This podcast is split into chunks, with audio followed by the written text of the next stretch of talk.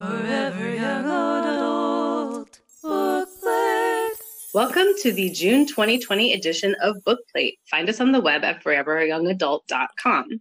Join a book club chapter in your area or start your own by visiting us online and clicking on the book club link at the top. Don't forget to check out our monthly themed wallpaper created by graphics goddess Mandy C, which is always featured at the top of the page. I'm Annie, your sound engineer, host, and in this book, I am a lesser god. I'm Britt, and in this book, I am Mrs. Puxley, the poor woman who Aphrodite gives a back spasm to. And in this book, um, I'm Amanda. In this book, I am the aunt of Colette, who is very into the handsome young men who come to our house. Who wouldn't be? Our, our amuse bouche is always the bite of what we're going to get into with the book. And this month's amuse bouche is after being caught in a golden net and in an attempt to excuse her cheating, Aphrodite convinces her husband Hephaestus to let her tell a love story. Actually, two. The goddess of love claims them as some of her best work. Set in England and France during World War I, author Julie Berry weaves four young lives together in a tale good enough to impress a god. I think that covers most of it. It's actually a really complicated book, so it's hard to get it all in one Right. paragraph. yeah, there's a lot. Our other cover take, which is when we ask our significant others what they thought of the book without with, by just looking at the cover. I asked Jamal what he thought the book was about, and he said, "Love in the midst of the Second World War, love and war, love in World War II." Yeah, that's what Garrett said as well. I guess there there are just so many more World War II stories. Yeah. yeah, because Garrett said uh, it's a love story set during World War II, and maybe she falls in love with the enemy or something like that. And then when I told him it's about World War One, and also it's narrated by Greek gods, and he's like, "Well, you could have led with you'll never fucking guess this." so, Phil said that he thought it was about a woman or a goddess who was controlling a war because she was holding an Eiffel Tower and like holding the plane. So he thought that she was controlling everything happening in Paris, which to an extent, but not the war aspect. Yeah, that's kind of a like the closer frame, right? It is like the goddess's story that she's telling about mm-hmm. these lovers. Yeah, it's complicated. I'm still impressed that she wrote this whole book. right? I can't, I'm trying to think of any other World War One stories I've read. I think there was one they always made you read in college, like the one where he's not happy, he's my brother. I think that was a World War One story, but I can't think of any others. It's really unique. I'm glad that it was a different era. It's nice. I read one, and now I can't remember which war it was, but I read one about um, the radiation girls, Oh wait, the like the Kenshin, the rabbits. Mm-mm. Like the girls who worked in the factories because the men were off at war and Oh. uh, were using, um, maybe it was World War One, but they were using this like uh, radioactive paint to like paint uh, watches or whatever to paint the numbers on watches so that soldiers could see Oh, Um, see their watches in the dark or whatever. But then like nobody knew the consequences of like the radioactive uh like glowing gosh. or whatever and then they all started having these horrible like jaws falling my off God. and like you know just deteriorating and then like nobody knew that that was the cause of it oh what's the name of that book it was really really good because it's like um it sort of goes back and forth in time between like a girl who in the present day discovers a painting or she buys like a painting at an antique shop that glows in the dark and then Oh. um it goes back and forth between like her and then the uh the woman in the past um because the yeah the painting was made with that like radioactive paint that or whatever wacky. oh Gosh. it's really good i'm gonna google it and see if i can find it um I read a Hemingway, radium girls the radium girls the Radium. Okay, I'll have to check it out. um yeah. Is so it wait no fiction that or was not the non-fiction? name of the it's fiction it's that wasn't the name of the book but they were but it's based on a real a real thing so like in real life like people you know they were known as like the radium girls or whatever um what's the name of the book oh it's just called glow Oh, yeah glow Okay. Yeah. And the author is megan e bryant Yes, it is World War One. Okay, All right. that was a really long-winded way to say yes. I have read another World War One story. but see, you had to dig into your memory because it's an overshadowed Yeah. war. Yeah. Exactly. Yeah. Yeah. I've read a couple. I read Heming Hemingway wrote a book about World War One. I. I can't remember what the title of it was, but I was just like annoyed reading it because he just like has a wife and then he cheats on her. Like it's just you know it's all it was very masculine, and then he has this like very homoerotic relationship with this Italian general, and I was just like, but it never. I mean, they're Is never that- good people. Is that a call to arms? Was that what it was? Might called? be some. Yeah, yeah. Farewell to Farewell Arms? to arms. That's Yeah. it. Yeah, I read that. I read that. And that book ends terribly with like the on the lake going to Sweden and then the girl dies and I'm just like, oh god, Hemingway. I had to read it in high school, so I could not even tell you that it was set during World War One. I'm like, I just remember the title and that I had to read it. I was mostly spared Hemingway. We had to read the one with the giant fish, and that was I read that like just I decided one day I was bored and I wanted to like read a classic and so I found it on my parents' bookshelf and it's like really short. So I read it in a day and just was like so depressed and like threw the book and was like, fuck this guy. um, I also read this other. I feel like world. I mean, wars are not happy, right? Like that's actually part of the story. But all of the books about World War One that I've read have been really depressing. The other one was a book uh, my cousin gave me years ago as a present, and it was straight fiction, and so I never read it. I had it for like ten years until I finally was like, well, I might as well read this book, and it was about uh like three it was a love triangle and two of the people in the love triangle had become addicted to heroin partially because they'd been treated for wounds in world war one and partially one of them was a nurse and like had become trapped in the cycle of like her lover being addicted to heroin mm-hmm. and then it's like a suicide pact and at the Oh end of the book they both die and i was like why would somebody in my life, an adult figure, decide this is the book to give me? I just like what? They're like Annie seems too happy-go-lucky. To fix that. Uh, yeah. Our appetizer are poached eggs and an orange and story structure. So it's a story within a story, kind of within a story. There's different viewpoints and voices. We have a bunch of different ways to structure the um, multiple narratives, including a letter writing piece.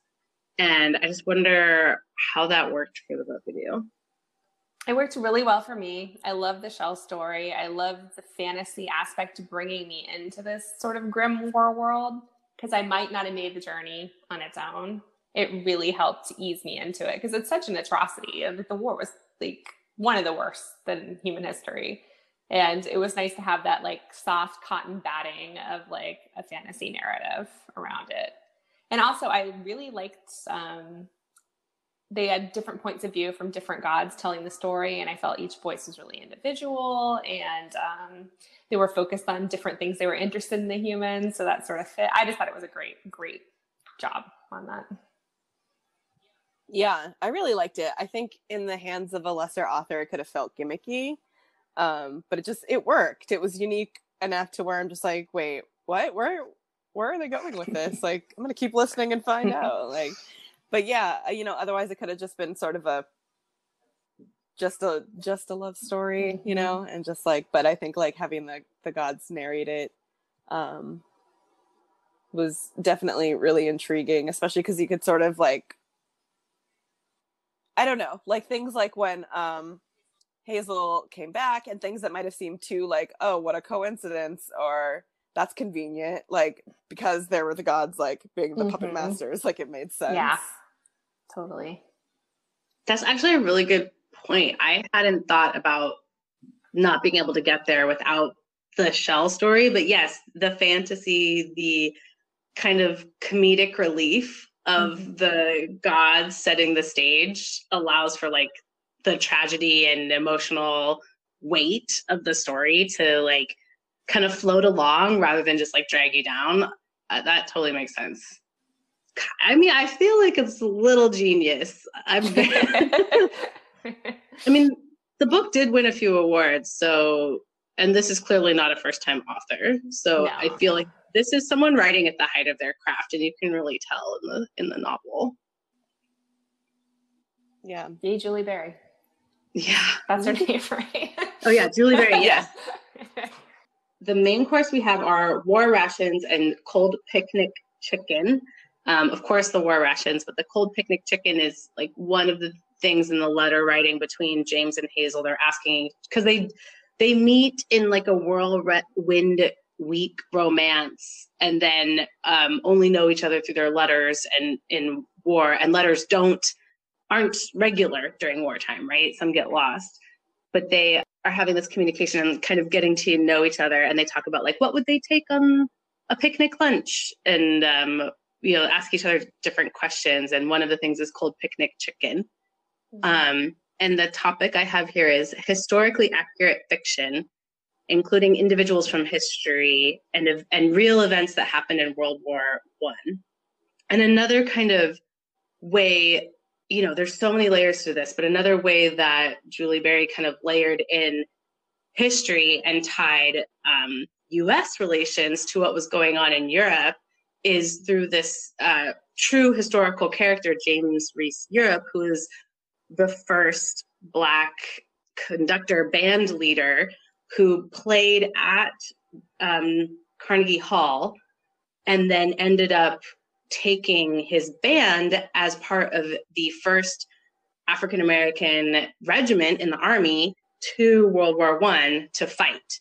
And they thought, you know, and in the story, one of the characters is one of is from the band in the story. They think they're gonna go and like just be a band, and you know, like we're so good. We played Carnegie Hall. We are amazing. Of course, they want to hear us play. And you know, because of race relations and the hierarchy of the way that it works in the US and especially back then, they end up at like the bottom rung, just doing the most physical labor. They're attacked. One of, uh, you know, they're even targeted and killed. There's a lot of real, real history there. But the way she brought in this character and made it through music, that really was a thread that drew me in. And there's music throughout the book. It's so interesting what did you folks pick up out of that was there were there like characters or things that you researched outside of the book or things that you didn't know about that you found out through the book I did not. I didn't know that he was actually a real person until like the afterword from the author. But it seemed so I, I hate using the word random, but it just seemed like a thing I wouldn't have expected that I felt like it had to be real. And I do remember reading about more of the battles that James went through in history. So I definitely remember the the sort of stormtrooper German scary troop thing. So that felt like pretty accurate to what I remember my history teachers discussing of World War One. But um, the music thing was new. It was a surprise to me. It was really interesting, and um, especially how they had the music in the audiobook, which you said was original, right? Like they, Mhm. they constructed it like clearly for this. I thought that was really great. Yeah, I can't find the article now. I'm like always doing this. I'm like, remember I read this thing? I just don't know where it is. Um, but the thing that really I would love to read historical fiction, like just about the Harlem Hellfighters and like that whole thing. But um there was a part of the story that really stuck out to me was that when the black soldiers came back or to came back to the US or whatever, just that like they had done all of this work just to still sort of be treated like shit.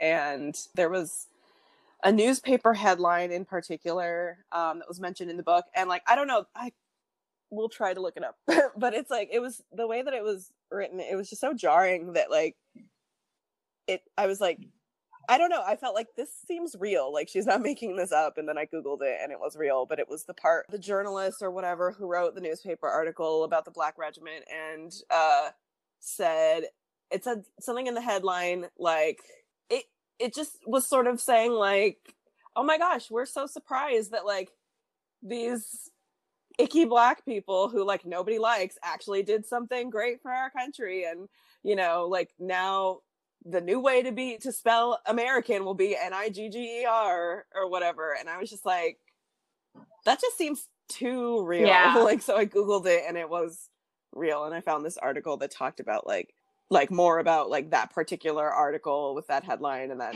um journalist and people's reactions and things and it was just like It's like what's more racist Yeah. than your racism is your turnaround on racism. like, you managed to somehow even be worse. And so it's yeah. Yeah. But something about the way that it was said, it was like uh, a word that is sometimes muttered in the shadows and sometimes used in white households, sometimes with kindness, but usually not in front of black people. And I don't know. And it was just sort of like, this is just, this is just too like horrible. Yeah. it has to be real. Yeah. Yeah, and like you know, as you're talking about it, that really makes me feel like the you know today's rhetoric where like people want any excuse to be able to say it, right? I was like, Mhm. this Yes. person was looking for an excuse to print that in print in their article, right, in the headline. A hundred like- years ago. Right. you, you knew that it was bad like a hundred years ago. Like people always try to act like that word just became bad like 50 years ago, like within my parents' lifetime, you know? Though there was that terrible Chris Brown, what's his face, Freaky Friday song, where like really the point of the song is so that the white guy gets to sing the N word because he's pretending to be Chris Brown. I mean, Chris Brown's a terrible human anyway, but I was just like, that is like the epitome example of like how weird and like fetishistic that it is in our culture. You know, like people are like, oh, it's so bad, but that's why I want to say it so badly. And I'm just like, ah. Yeah. And meanwhile, we're just like, you have millions and millions and millions of other words. We're literally asking you to just leave this one alone. It's great. And people are like, but that makes me want to say it. Right. Right. It's the big red button that you can't push. yeah, I have I have complicated feelings about the N word. I imagine. um, Right. Does your family use it, Britt? no. Mm-mm. Like not even really casually. Like I'm I don't care if like other black people use it around me or whatever. Like I I totally understand like reclaiming and like uh using it as like a term of endearment or whatever. It's just never like felt comfortable for me. But I will like sing it if I'm singing a song or whatever. And it's like, you know, I'm not gonna like censor myself for that. But like I just yeah, just personally, I don't. Did you have either of you watched I May Destroy You? Yes. No. Do you want to talk about that scene, Britt, where the one with the um the guy who's like wants to have sex with women because he's not feeling Oh yeah, yeah. and he and the white woman that he ends up like having sex with sings a different word. What is I can't even remember, but she's like, it's my replacement word. Yeah. I want to watch that show. I love the lady who wrote it. She wrote Chewing It's Gum, and it's a really, really great show. Yeah, it's good. It's really intense, but it's good. I just got HBO back. We just got our Hey. TV set up, so I can watch this. I can watch Lovecraft Country, all these cool things I've been waiting Oh. for. I'm excited. Lovecraft Country is so intense. Yeah, I imagine like with all the Cthulhu-ness of it all, the great Yeah. uttering madness. You can't even describe it. I had Garrett watch the first episode to tell me how scary it was because I don't like. I'm okay with like gore. I'm okay with like psychological thrillery horror, but like jump scares Oh, like yeah. just wreak havoc on my anxiety. so I had him watch the first episode and like I was like, "How scary is it?" And he's like, "Honestly, like the racism is the scariest thing in the show. Like more than the monsters, more than the jump scares, more than like the blood and gore. You know." Um, Because the so- racism is real. Yeah. right? Anyway, we can, we can move on. We can talk about that. We can move on. Yeah, I I definitely did a li- little research on James Reese Europe, and I was just like fascinated with Carnegie Hall because Carnegie Hall is like a weird symbolic place in U.S. culture.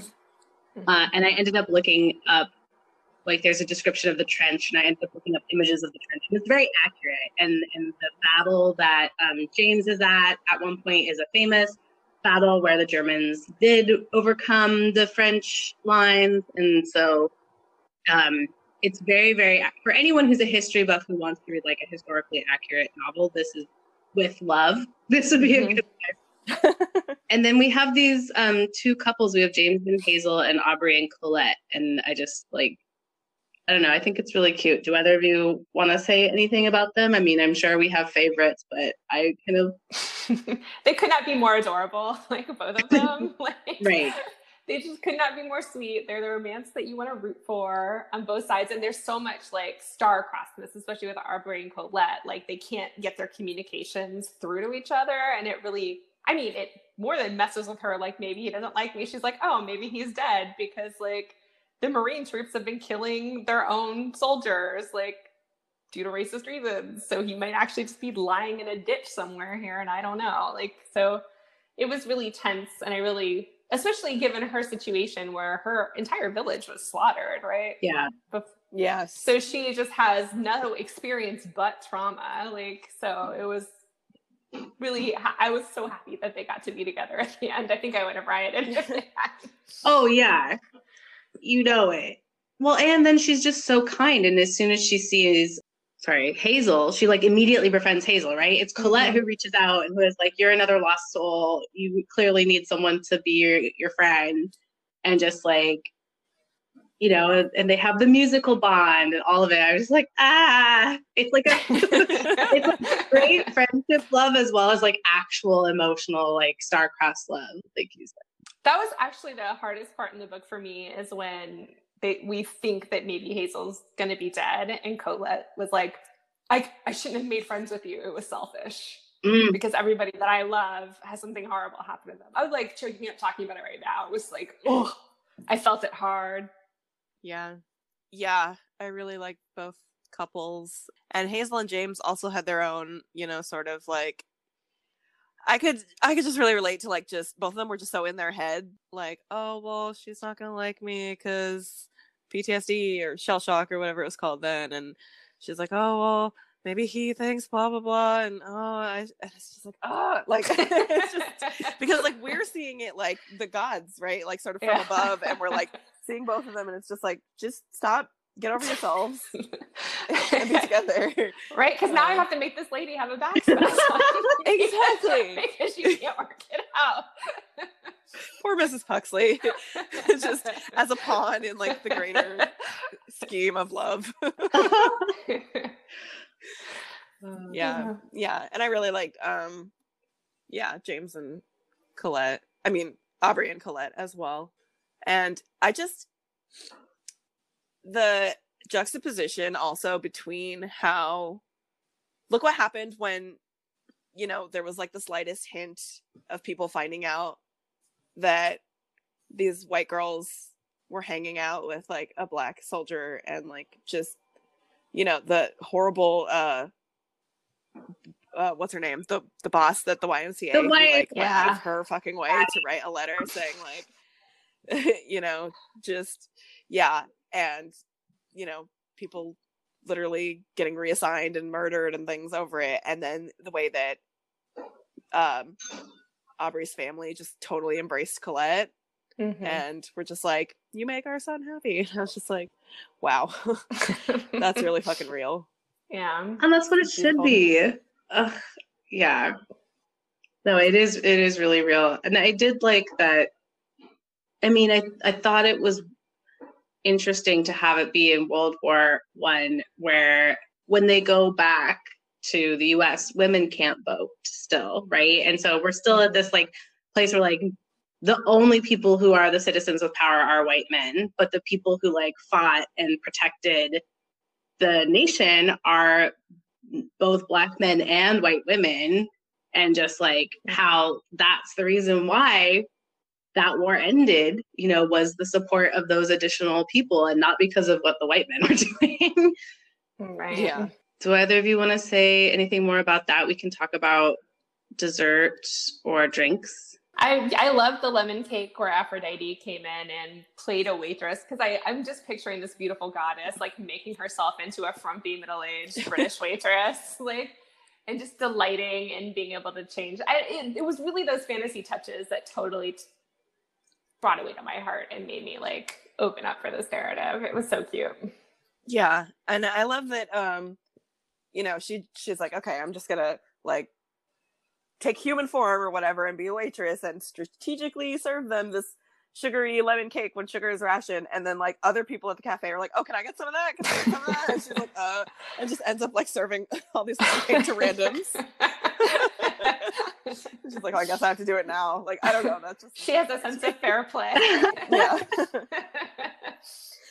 I love that. I really, really want a bite of Aphrodite's lemon cake. Can't you imagine Yeah. how glorious that would be? And I and I think it's a little bit of a metaphor for like when you see two people like truly in love, like you want some of that, right? Like Mhm. a new budding romance and like you can see their faces twinkling. You're like, oh, you know, my my best friend really likes romance and historical fiction. And so i was like i have got the book for you. Yes. so and i was like get it in audiobook because full cast and the different narrators and original music and it's amazing. So she waited for it like on the library hold list. And i was nervous because i have recommended books to her in the past that i like super super loved. And she was like eh. so i was like trying not to hype this one up too much. I was just like you know, and so she would like call me and update me with like where she was in the story, and I was just like, yes, I mean, you know, whatever, or not, like, I don't it's cool. did she love it? yeah, Yay. Yeah, this is dessert is the music, which we've Success. talked talked about a little bit. But yeah, the whole I mean the, the audiobook is full production. So, you know, we're in a virtual world. So if you can't go pick up a book from your library, you should absolutely get the audiobook production. And they Yes. designed original music. So part of Aubrey's skill in, in being from the James Reese Europe uh, band is that he's this incredible piano player. And so there's all these scenes where he makes regular music like the reveille into ragtime and just like does it on the Mhm. fly and is you know clearly a, a, a, an early jazz improviser and so in this the audio production they have like jazz improvisation rag that they've created it, throughout the book um it's just glorious it's like a really great Yeah. way to It's very special. Fun. yeah, it brings you like into the story even more, mm, and the era. Yeah, totally. Yeah, it really does kind of make that full picture. It really is almost like looking at a painting or like falling into something the way like it's orchestrated. And then the last Yeah. thing I have on here is drinks, which is a cuppa. Of course, they're in Britain. Uh, James and Hazel are British, so they have tea for everything. And um, I just like I cried so many times reading this book. right? It was like, yeah, I, an AT and T commercial like from the '80s. I just couldn't stop. Like it was, it was phoning home. It was amazing. Like I just thought that they, I really like actually worried for the safety of the characters in a way that I've gotten so jaded that I don't anymore. And of course, like the thing I'm jaded about, where the character doesn't actually die, happens, and I, but I didn't even care. I was like, yes, this is good. Don't kill them. I don't care if it is cheap and cliche. like I will riot if she dies. Every time, every time it was Hades' turn to narrate, like my blood ran cold. I was like, oh no, who died? Stop Hades. Oh, it was brutal, like in the best way. Yeah, I literally sobbed. Like just there, I was crafting. I was making. I can't, oh, I was making the baby quilts. I think for my friend, and I was just like literally sobbing, like tears running down my face for like 20 minutes at one point, and I was like, "What is happening? this book is yeah, the too quilt just dabbing your eyes. like, I had to stop and just like like heave, and I was like, "Oh my god, I really needed that." Apparently, yeah, seriously. yeah, sometimes it's really hard to cry about like the stuff that you're going through in the moment and like this year has been one of those years and it's some Mhm. i mean that's one of the reasons why i love books so much is sometimes like the cry you need to have that you can't have about your own stuff you can have about these stories Character. Exactly. Yeah. it was perfect for that. Yeah. Highly recommend. yeah, that's all I have to say. Any last words? so until next time, book up petite. Overture, December 1942. I hear a rhapsody.